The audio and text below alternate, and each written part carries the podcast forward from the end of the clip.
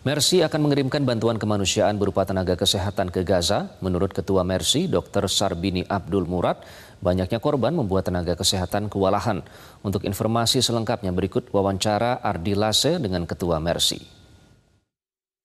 Ya, perang antara Israel maupun Palestina masih terus berlangsung hingga saat ini dan juga korban jiwa terus bertambah hingga saat ini. Bahkan salah satu relawan dari Mercy menjadi korban atas perperangan ini. Dan untuk mengetahui informasi selengkapnya sekarang kita sudah bersama dengan Ketua Mercy Dr. Sarbini Abdul Murad. Iya, Pak selamat siang Pak. Ya, selamat siang. Ya, Pak, mungkin bisa dijelaskan sedikit Pak terkait dengan kondisi di Gaza saat ini Pak. Di mana kita tahu di situ ada rumah sakit dari Indonesia juga dari Mercy Pak. Kondisi hari ini sangat mencekam, sangat berbahaya, dan korban berjatuhan setiap saat. Dan rumah sakit Indonesia itu menjadi rumah sakit rujukan karena letaknya atau posisinya itu di sebelah utara 3 km dari perbatasan Israel dan hari ini daerah itu sangat seru pertempurannya. Jadi eh, rumah sakit itu kewalahan dari jumlahnya jumlah korbannya terlalu banyak untuk untuk harus ditampung.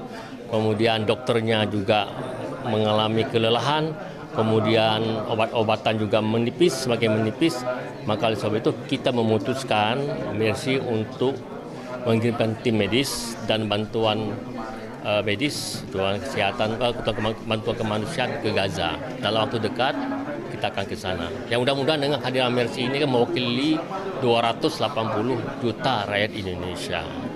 Dan minimal kita bisa memberikan sesuatu yang bermanfaat walaupun itu tidak terlalu besar tapi adalah empati rakyat Indonesia kepada rakyat Palestina. Pak rencananya dari Mercy sendiri akan mengirim berapa orang Pak untuk bantuan kesehatan ini Pak? Ya kira-kira 5 sampai 7 orang lah. 5 7 orang. Ini akan jalan secepatnya. Ya. Maka tadi saya, saya katakan kita minta bantu kepada pihak Kemlu untuk bisa melakukan pendekatan-pendekatan persuasif dan diplomatis dengan pihak Kemlunya Mesir sehingga dipermudah dipermudah uh, upaya-upaya kita untuk menuju ke Gaza walaupun sulit tapi bukan hal tidak mungkin kita lakukan karena mengingat hubungan baik antara Indonesia dengan Mesir ini sangat membantu uh, langkah-langkah ke sana.